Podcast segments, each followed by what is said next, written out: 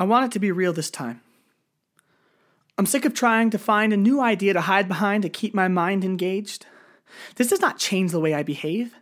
No one ever escaped depravity by making their mind a slave to words dictated on a page. I'm going free this time.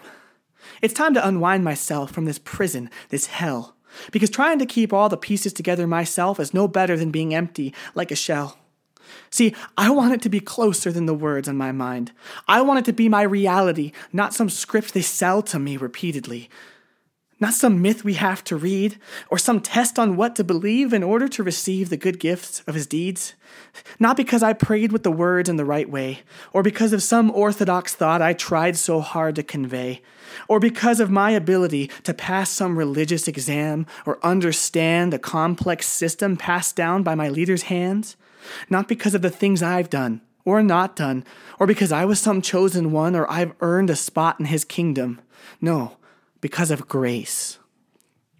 Because he died in my place. Because the Father chose him who knew no sin to become sin for my sake.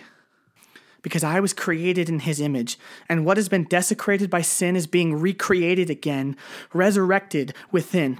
Because the Logos of God, King Jesus, never sees us hurting and leaves us, but takes it upon himself to relieve us of the burdens of our own actions, removing consequences, forgetting infractions, recapitulating the human race out of pure compassion with his love, which is everlasting. And I'm just now grasping that fact. See, I want it to be real this time, not just compelling sermons online. I want tongues of fire in my mind. I want resurrection to be the norm.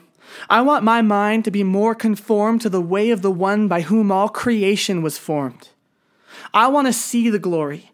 I want to taste the heavens on my tongue and sing along with angels as they praise him with their songs. And I want to witness to his works in my own life where it hurts and out in the world where it's worse. I need you, Jesus.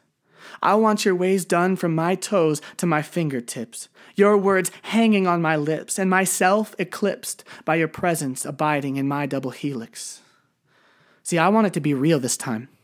I don't want to get to the end of my life and find that my faith was in vain, because though my words changed, my heart stayed the same.